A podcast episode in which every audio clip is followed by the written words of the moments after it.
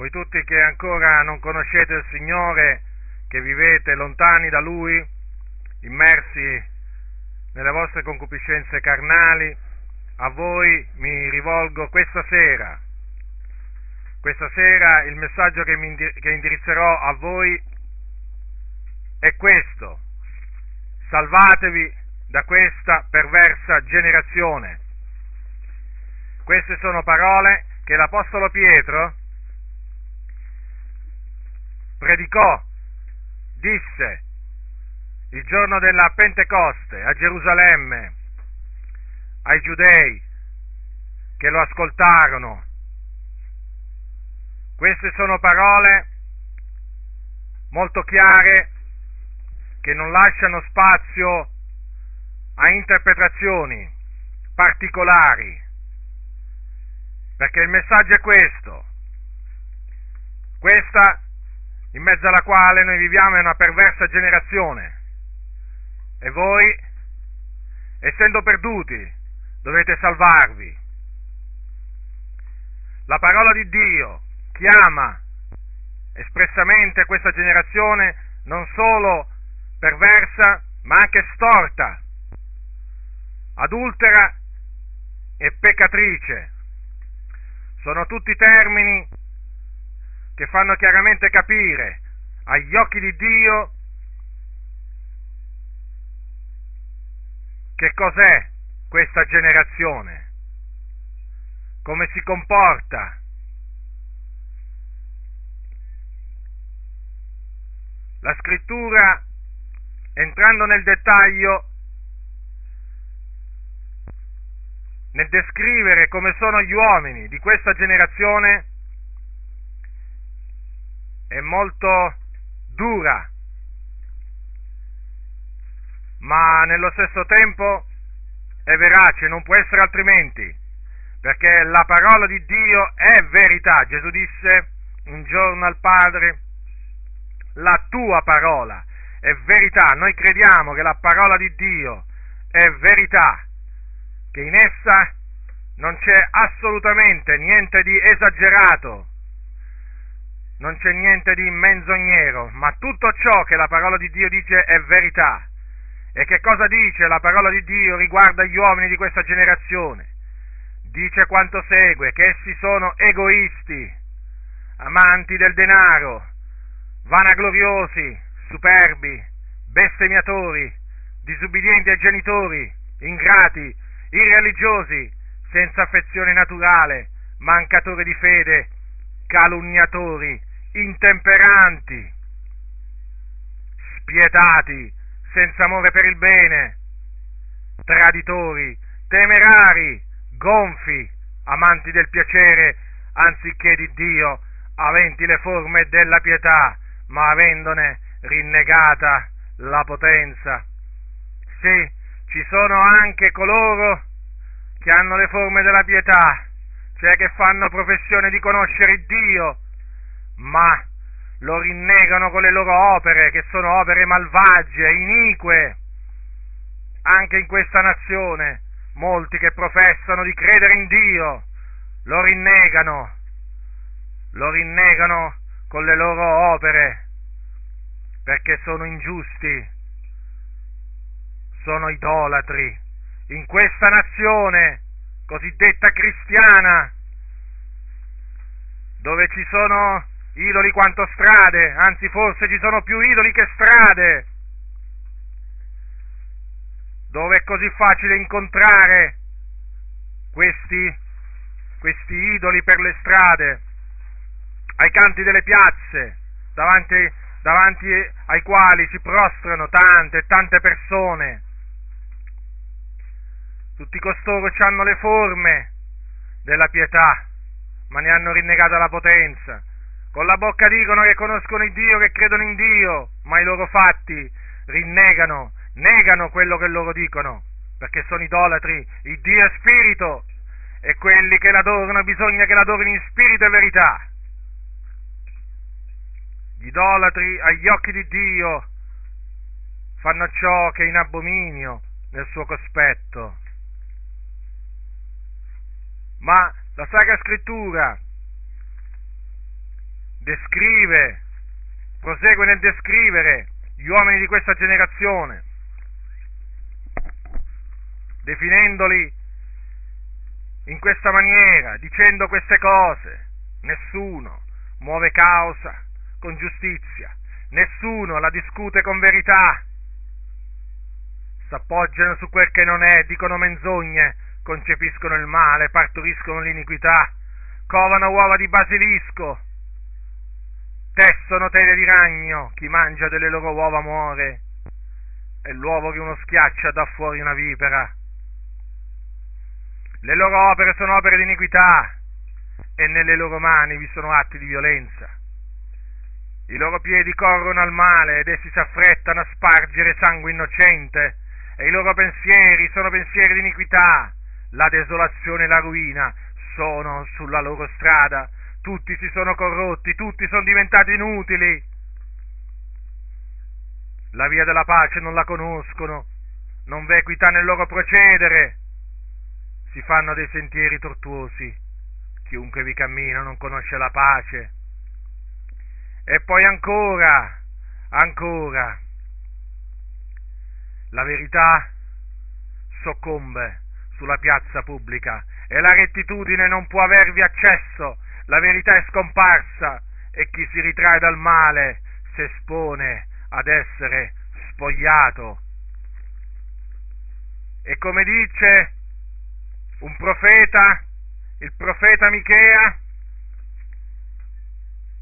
il migliore di loro è come un pruno, il più retto è peggiore d'una siepe di spine. Ecco, ecco come la scrittura definisce gli uomini di questa generazione. Ecco quanto si deve credere riguardo agli uomini di questa generazione non dobbiamo assolutamente credere a coloro che definiscono questa generazione una generazione migliore della precedente, arrivano persino a dire questo. Le cose sono che l'iniquità è moltiplicata e continua e continua a incrementare. Questo è sotto gli occhi di tutti. Quindi questa è una perversa generazione.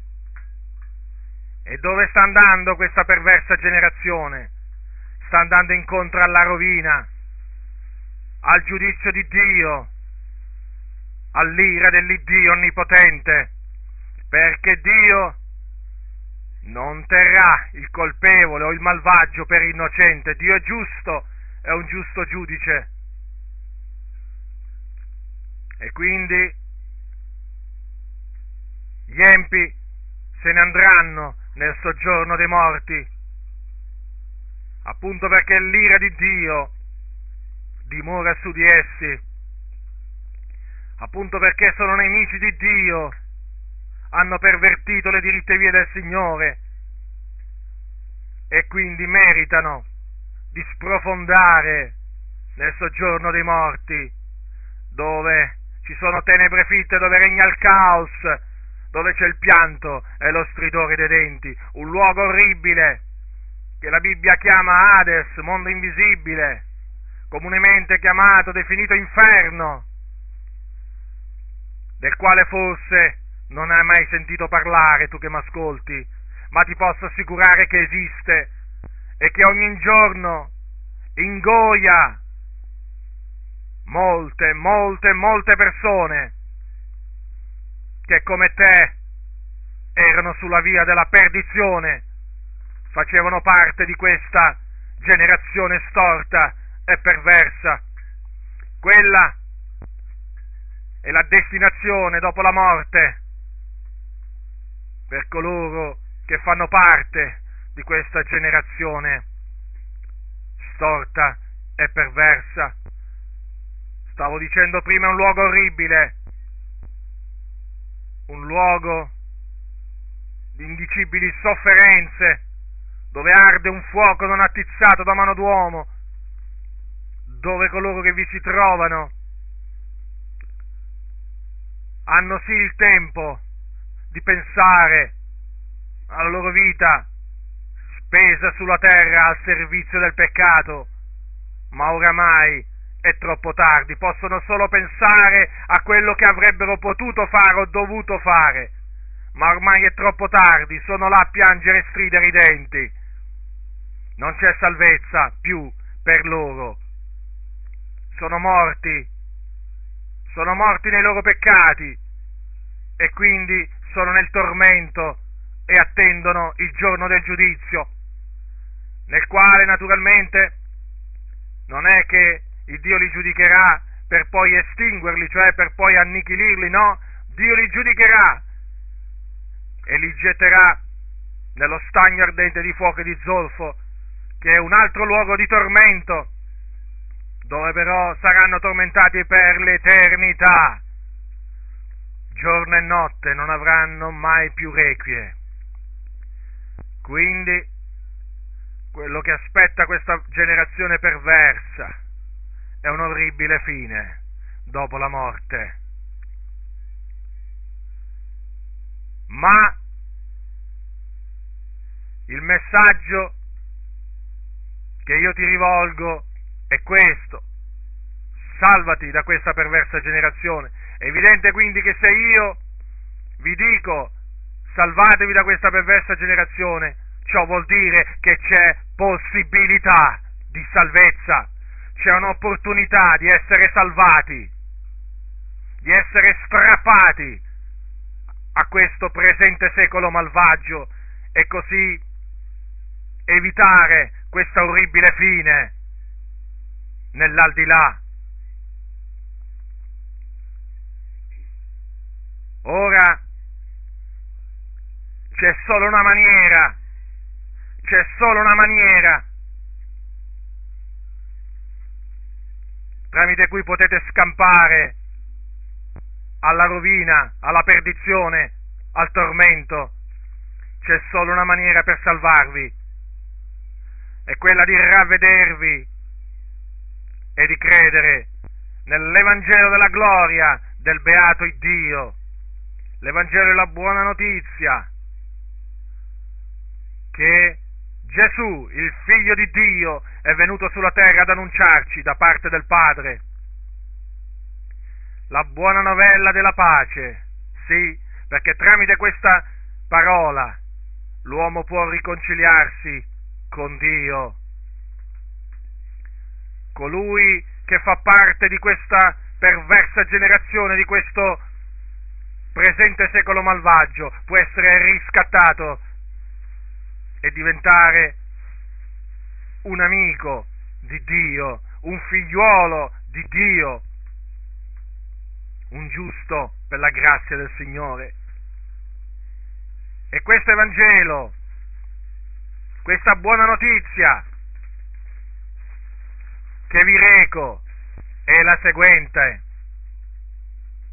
che Cristo è morto per i nostri peccati secondo le scritture che fu seppellito, che risuscitò il terzo giorno secondo le scritture, che apparve a Cefa, Pietro, cioè Pietro, uno dei suoi dodici apostoli, e poi ai dodici. Poi apparve a più di 500 fratelli in una volta. Poi apparve a Giacomo. Giacomo era il fratello di Gesù, e poi a tutti gli apostoli. E poi, infine, anche a Saulo da Tarso. Questo è l'Evangelo. Cristo è morto per i nostri peccati per strapparci, al fine di strapparci a questo presente secolo malvagio. Perché Lui ha portato sul suo corpo, sul legno della croce, i nostri peccati e col suo sacrificio ha annullato il peccato nel suo corpo.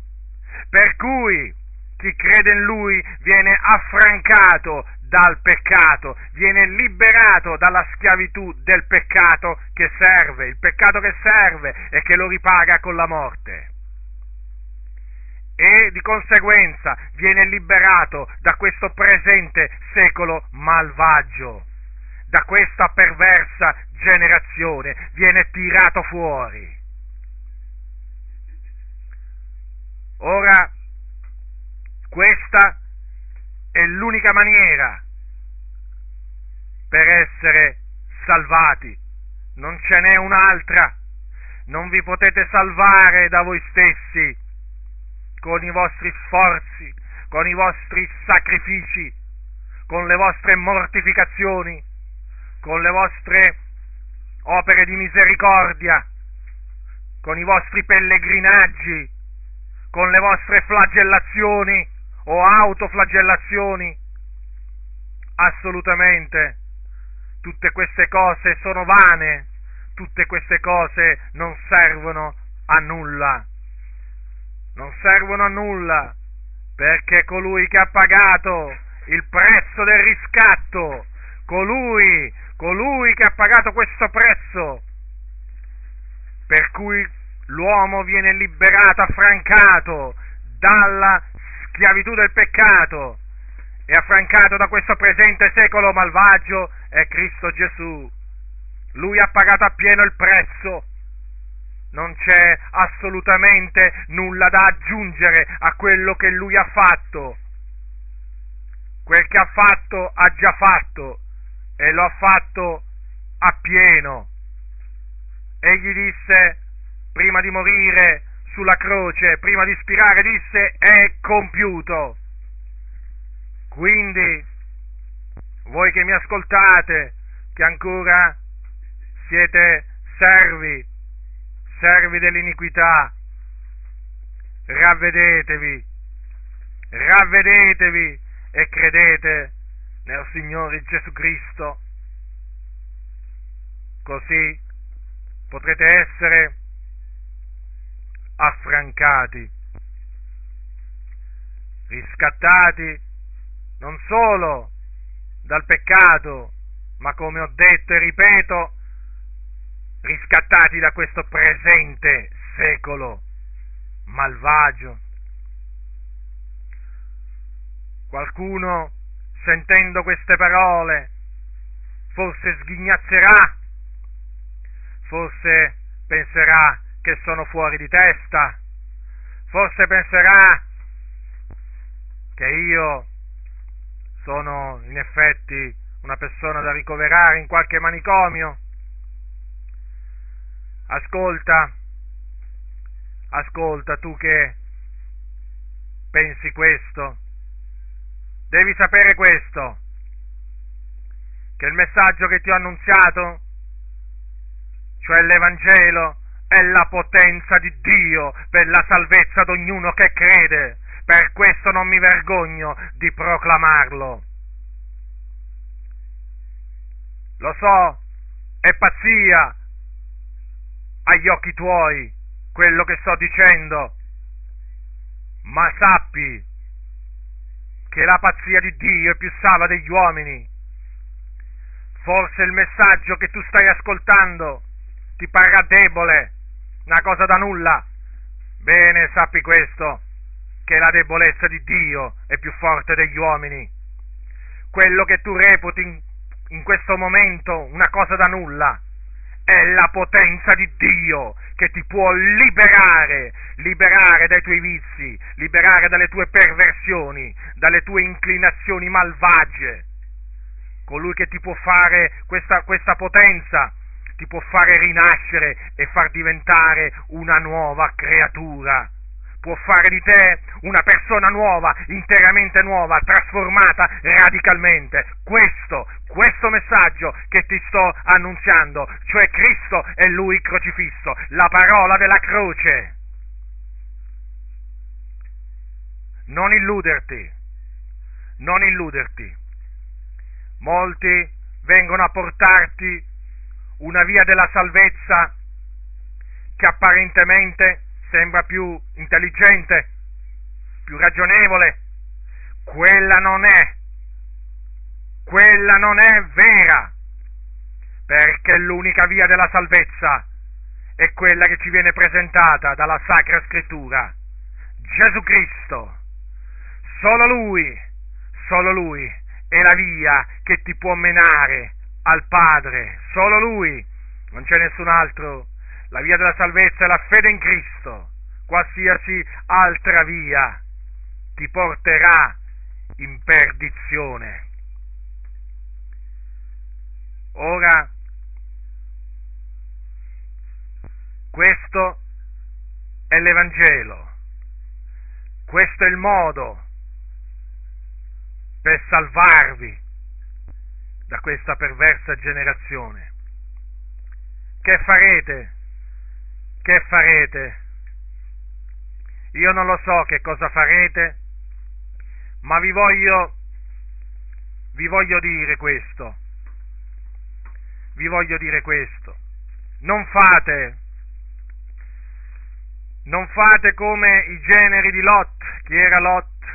Lot era un uomo giusto che viveva in Sodoma e Gomorra, che erano città malvagie, che Dio aveva deciso di distruggere a motivo della loro iniquità e quindi aveva deciso di toglierle dalla faccia della terra.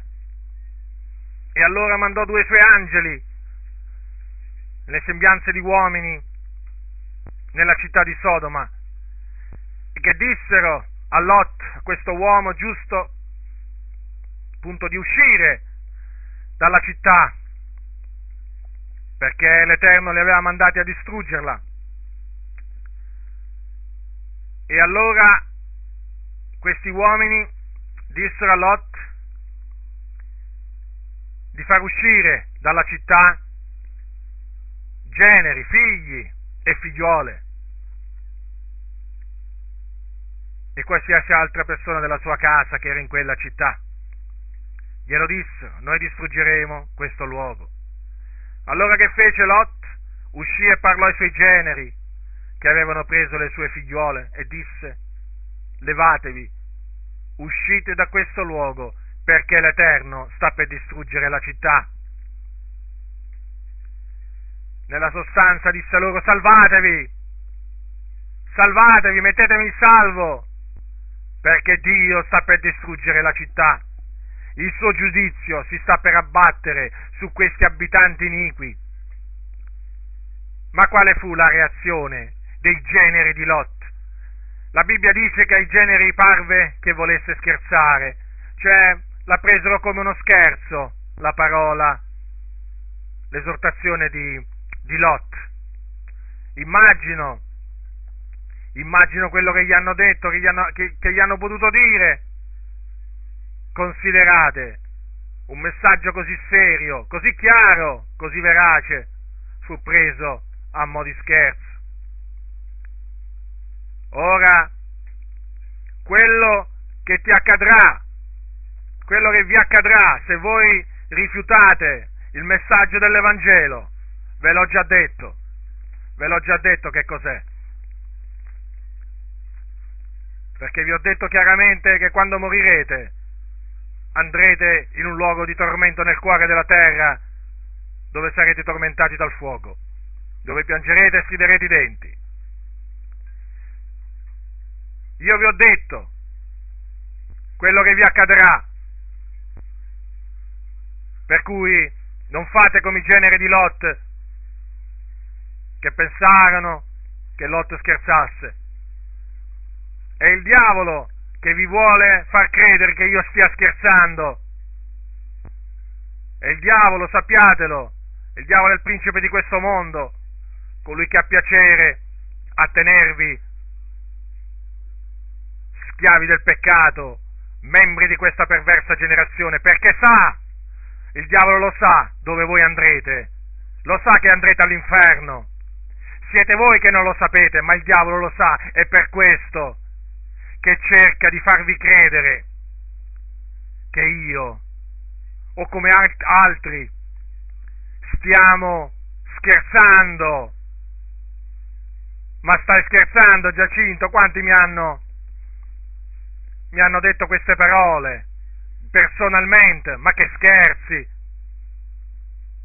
No, questo non è uno scherzo, io non faccio più scherzi da quando mi sono convertito. Io non racconto le barzellette, io non sono qui per intrattenervi, io sono qui per avvertirvi da parte di Dio della fine che farete se non darete retta al messaggio dell'Evangelo, cioè se non vi ravvedete dei vostri peccati e non credete nell'Evangelo della grazia di Dio. Ecco che cosa sono qui per fare. Ecco che cos'è quello che stai ascoltando. Non è uno scherzo, è un avvertimento solenne che ti arriva da Dio, che mi ha chiamato a predicare l'Evangelo a questa generazione storta e perversa. Quindi non fare come i, generi di Lot. Sappi che poco tempo dopo, dopo che il Signore tirò fuori Lot, sua moglie e le sue due figlie dalla città di Sodoma, la scrittura dice chiaramente che Dio fece piovere dai cieli su Sodoma e Gomorra zolfo e fuoco da parte dell'Eterno. Ed egli distrusse quelle città e tutta la pianura e tutti gli abitanti della città e quanto cresceva sul suolo. Furono eliminate dalla faccia della terra quelle città. Si trovò solo la polvere. Questa è la ragione per cui Oggi non esistono le rovine di Sodoma e Gomorra, esistono le rovine di tantissime altre città antiche, ma non di Sodoma e Gomorra. Nessuno mai le potrà trovare, perché sono state ridotte in polvere e portano la pena d'un fuoco eterno.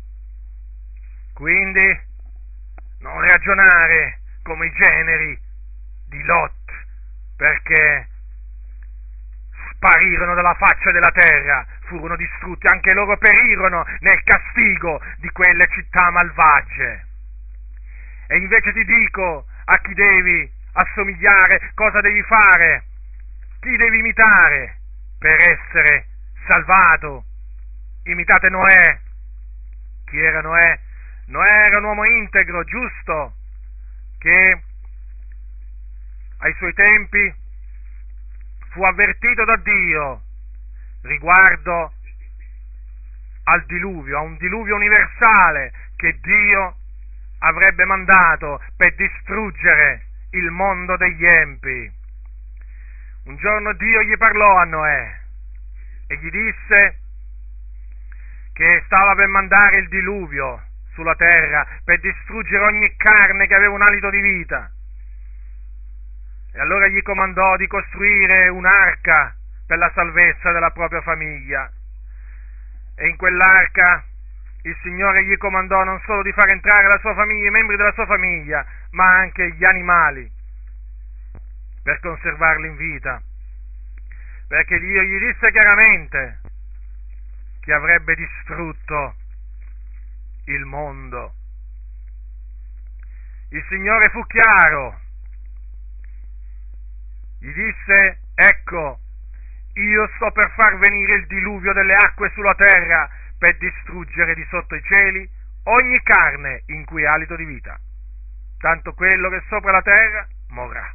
Tutto quello che è sopra la terra morrà. Che fece Noè? Noè credette a Dio, alla parola che Dio gli rivelò. Infatti la Bibbia dice, per fede Noè, divinamente avvertito di cose che non si vedevano ancora, mosso da pio timore, preparò un'arca per la salvezza della propria famiglia e per essa fede condannò il mondo e fu fatto erede della giustizia che si ha mediante la fede. Quindi Noè credette e agì, costruì un'arca e quella fu la sua salvezza, perché quando venne il diluvio tutti perirono tutti quelli che erano fuori dall'arca perirono, ma quelli che si trovavano all'interno dell'arca furono salvati, scamparono. E tutto questo per fede. Certo, pure Noè avvertì la sua generazione, ma non gli dettero retta. Lui, predicatore di giustizia, fu rigettato, ma mediante la sua fede condannò il mondo. Quindi seguite le orme di Noè, che quando fu avvertito da Dio del castigo che sarebbe piombato sul mondo degli empi, non si fece beffe dell'avvertimento di Dio, non lo prese alla leggera, ma preparò un'arca come il Signore gli disse di fare e per quella fede condannò il mondo e fu fatto erede della giustizia, quindi fu pure giustificato mediante la fede.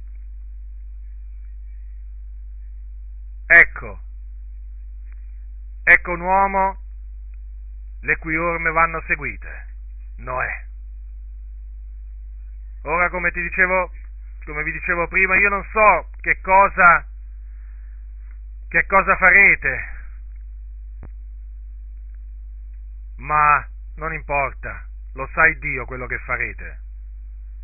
Il Dio conosce i vostri pensieri, il Dio sa chi siete, il Dio sa dove vivete, sa ogni cosa. Per cui prostratevi davanti al Signore, umiliatevi nel cospetto del Signore, riconoscete di avere trasgredito la sua legge, di esservi comportati fino a questo giorno iniquamente, empiamente, in maniera abominevole. Riconoscetelo questo davanti a Dio che è santo e credete che Gesù, il suo figliuolo, morì sulla croce per i nostri peccati affinché strapparci al presente secolo malvagio e credete pure che il terzo giorno risuscitò dai morti. Credetelo, credetelo. Questo è un messaggio veritiero, questo è un messaggio che fino ad ora ha salvato milioni, milioni di persone dalla perdizione eterna. E io spero e prego che anche tu che mi ascolti, chiunque tu sia, ascoltandolo, ti prostri davanti al Signore, all'Iddio del cielo e della terra, e dica, Signore, ho peccato, abbi misericordia di me, sono un uomo peccatore, sto andando all'inferno, questo mi è stato detto, ma voglio essere salvato, salvami, salvami da questa orribile fine a cui sto andando incontro. Spero che tu lo faccia, lo spero con tutto il cuore. Fosse per me ti salverei, ma non dipende da me. Se avessi il potere di salvarti ti salverei io, ma questo appartiene solo al Signore. Io ti ho mostrato la via,